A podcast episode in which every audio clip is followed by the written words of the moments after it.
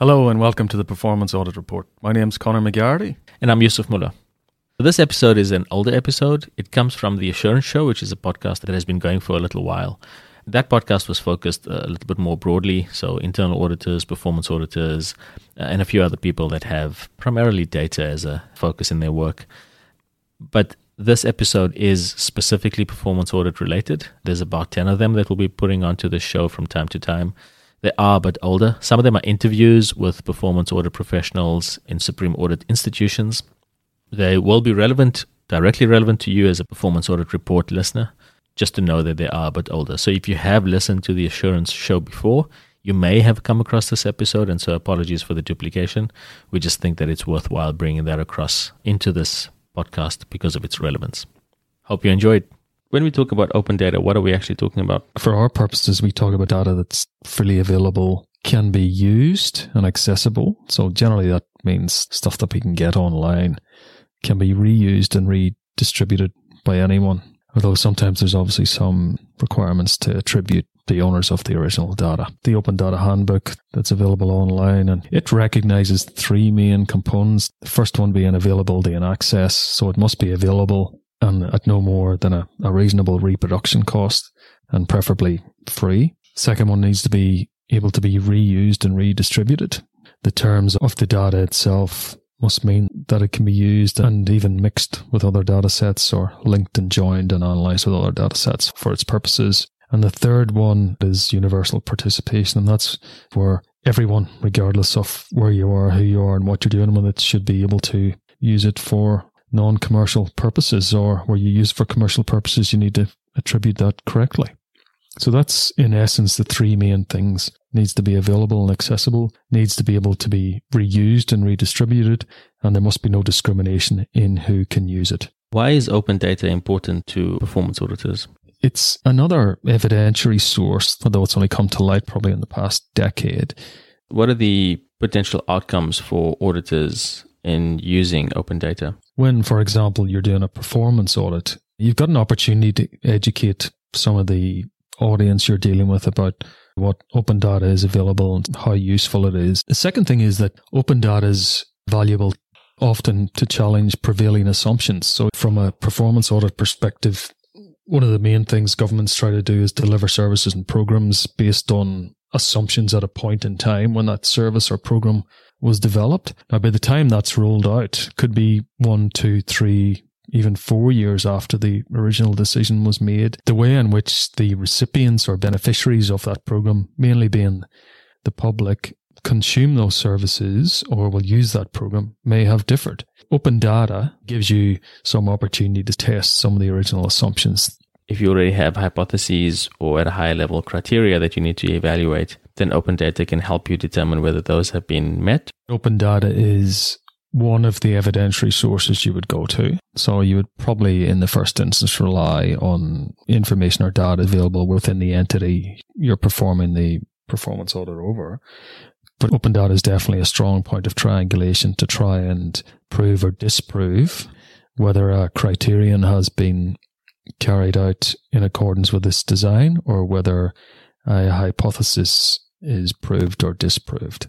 Open data gives you that ability, certainly from an external auditor general's or controller general's viewpoint, to be able to take not just the entity's data that you're looking at, but to join that with anything that's available outside and beyond that that may not actually be readily available within that entity or being looked at within that entity itself. Governments are moving towards transparency and putting data out there, and that's something we need to tap into.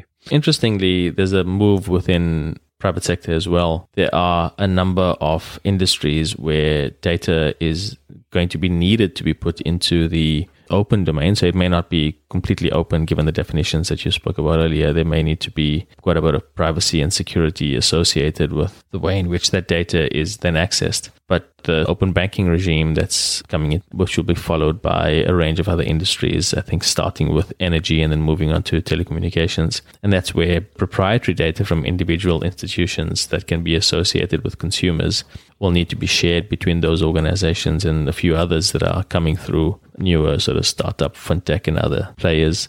You've touched on a bigger point there, and it's more of a strategic opportunity as opposed to concern for internal and performance audit. With all this more open data becoming available, that means that the power is going to vest in the hands of the users, which is you and me and members of the public. That creates a question in the minds of performance auditors. If the public has that information, that data available to them, then they're going to expect us as auditors to be using that wisely and giving them insights from what's available. Internal audit don't generally have a very direct customer facing relationship. Most of internal audit work will be within the organization and they won't really liaise directly with the organization's customers. So, yes, there'll be an expectation that the organization does something with the data. I think that expectation is going to play out more as a commercial reality than as a consumer expectation. If you're not doing anything with the data and you can, and somebody else is and is able to provide that value, you might just go to them because they can do something for you that your current organization can't or they might use that data to figure out what it is that you need and then lure you away. We'll speak briefly about the types of open data that are out there. Some of them are quite obvious, but yet overlooked by some of the teams. So the most obvious one, one that we've relied on extensively over the past few years with our work is statistical data not obtained through, for example, a census process. You know, households and individuals, and uh, that is very useful data quite a few of the statistical agencies, even though the actual census, so the you know the physical census is only would only be done every five to ten years. In the intervening years, they would have projected estimates. You can generally get population estimates, and those population estimates will go down to. So in Australia and the UK, the postcode in the US, the zip code, and then various countries will have variations of that. You can get down to a fairly granular level, and that's useful for both performance auditors and internal auditors that sort of information. So we've used it, for example, for internal audit, we've used it to identify the level of sales and the level of complaints and a whole range of matters that are customer focused where we have information on the customer. So if you have the customers, individual customers addresses, or if you have customer addresses and customer data sort of summarized at postcode level or even at suburb level, then you can use that population data and related population statistics to do comparisons between services that we provide and products that we provide and the level of potential that exists within those areas. So a little bit different to, we're not looking for fraud, we're just looking for levels of penetration there. The other lovely thing that public sector statistical agencies do is they often break down their data by industry type, which can be quite useful depending on which sector you're located in. So it could be, for example, in the housing sector or it could be in the motor industry or property industry or whatever. And that, that's often really useful to be able to do some benchmarking for either your organization's performance or your jurisdiction's performance. Other types of open data that we use that are fairly low in terms of complexity. So, two examples. The first of those is where you have businesses that you deal with, either as suppliers or as clients. You can actually get information from central business agencies that tell you whether those individual companies that you deal with are legitimate, are registered with them, have actually maintained their registration over the years, whether they registered for certain types of tax in the UK and Australia to be GST. South Africa would be VAT, the US maybe other types of local taxes. So there's a lot of information that you can get around, particularly suppliers. So you wouldn't use it as much for customers, but particularly suppliers to understand whether you're dealing with suppliers that are legitimate and that we should be dealing with. The other example of fairly simple data is where you have information on where money is going to or money is coming from, where you have a large customer base. So if you're getting money coming in from different banks and you want to know where are my customers banking? What are the institutions that they use? Do we have a concentration of monies coming in with any particular organization? And this is useful for resilience and crisis planning. You can use open data sets. Often you get information that comes in that just tells you what the bank code is, and it's different again, details around bank codes. In Australia, you have what you call a BSB. In the UK, you have something that they call a sorting code. What that can help you identify is based on the branch number bank combination, and this is usually open data that you can get, you can identify whether you have a concentration with any particular bank. You've talked there about open banking information or open banking data, and there's certainly a move, at least some jurisdictions, to make that more available. And you've just given a couple of examples how that's useful. We talked about census data, demographic, statistical data that most public sector statistical agencies collect and make publicly available, which is really useful. Some of that you do have to pay for. We've encountered a few times. One of the other data sources that I think is really useful is that held around property, household data, that sort of thing. There are, for example, peak bodies that collect that sort of data routinely, and that can be useful in particular to look at things like household consumption, trends of consumption patterns, that sort of stuff, to be able to profile activity in that area. Again, as we always come back to in many of our discussions, is the issue around quality. How do we make sure that we maintain the quality of what we're getting in and the integrity of the data that we're bringing in there's three key things that we need to look at to ensure that the level of quality is maintained. The first of those is are you using the right time frame? So the open data that you're using, does the time frame match the proprietary data that you're joining it to? So quite often you're not going to be using open data by itself, right? So you're going to be using it with some other proprietary data that you have. When you're joining it to that proprietary data, are you joining it based on the correct time frame?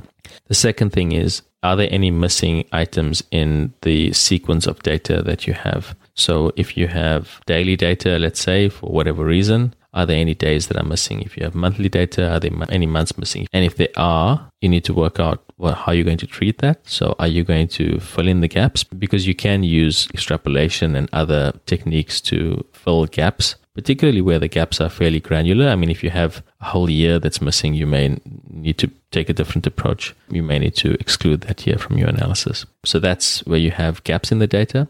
And then the third thing is making sure that the data is correct. So sometimes you get data in and the data is duplicated for whatever reason. So, you know, you may have a data set that has individual items and totals. And so that means that your data is actually larger. It will be double what it should be. The other trap that you often encounter is where the data set that you download for some or other reason, and this happens quite often with open data, and we may have a data set for 10 years, and one of those years, for whatever reason, is duplicated. So the information in there will always appear to be higher. So wherever you see these sorts of anomalies, higher than you expect it to be, what you want to do is go in and have a look at the detail and make sure that you're not bringing something in that doesn't have the level of integrity that you want. And then don't just chuck it away because you can't see any integrity in it. You fix those items so that you can actually use it. And those are the three key things to ensure when you managing quality within your open data set so that you can join it properly. The key takeaway is that even though we're proponents of using open data where possible, I guess you need to make sure that you make a good assessment against those three criteria early on to make sure that you're not over investing time in its use. There's a couple of things. One is that there are some organizations that produce open data. And by that, I mean there's quite a few states and territories and countries and provinces that make open data available. Some of them actually have an audit step as part of the creation of their open data. In Australia, we're not that sophisticated yet, but in other jurisdictions, they actually have an audit step and they publish the results of those audits. So they'll say, We've audited the data that exists in our open data portal, and this is the result. We found this percentage of inaccuracies or this percentage of missing data or whatever. If you have that situation, you can actually go and look at what the result of that audit is and then work out how much you need to do to check the quality of the data that you're using. Which goes back to how much reliance we can place on it. Yeah, and just common sense audit stuff, right? So if we are using the data and we're changing it up and checking it for quality and these things. Quite often there's a, a need then to share the data that we've pre-processed. How would we go about doing that? Pretty straightforward from a performance audit perspective. Some of the progressive performance auditors these days in various jurisdictions are making some of that process data available via their website. Some might consider it a byproduct of the report, but it's actually a really important product in and of itself. And that's the linking, joining, analyzing of those data sets because it can tell some fantastic stories. So that's one way in which those data are being shared, and that's via websites and interactive and clickable and that sort of thing. Some of the other ways are providing some of those cleansed and analyzed data sets back to the entities that they have actually audited and said, this is what we've seen, this is what we've observed, these are our findings. Your data wasn't that great in the first instance. We've taken time as part of our audit work to do all this cleaning and analysis. It's only fair that we give that back to you. And that's another very useful and valuable byproduct back into those agencies themselves. So two things there. One is for the public, is it making the analyzed open data and especially where it may have been linked with other open data or proprietary data in so much as it's not private available on the websites. And the second thing is given some of that open data linked with an entity's own data back to the entity to have a look at. So in the first instance there, that's creating more open data. Yeah, absolutely the challenge with sharing the data directly is that you don't want to be in a situation where somebody uses your work directly and doesn't check it themselves. Because quite often you can process the data, pass it on, and the risk you have there is that they just rely on what you've done and go ahead and use it. And then you find out later that you made a mistake and that your mistake is now promulgated through the organization. And so what you do is you say, these are the steps that we followed. Have a look at the steps, have a look at this data and see if there's anything we're missing and then use that. And that's a bit safer because it means that people have to actually start thinking about what they're doing as opposed to just taking some data and using it blindly. It comes back to the reasonableness test. Was the process these guys followed to do this analysis and come up with this outcome? Is it something that we think is reasonable and we should or could rely on?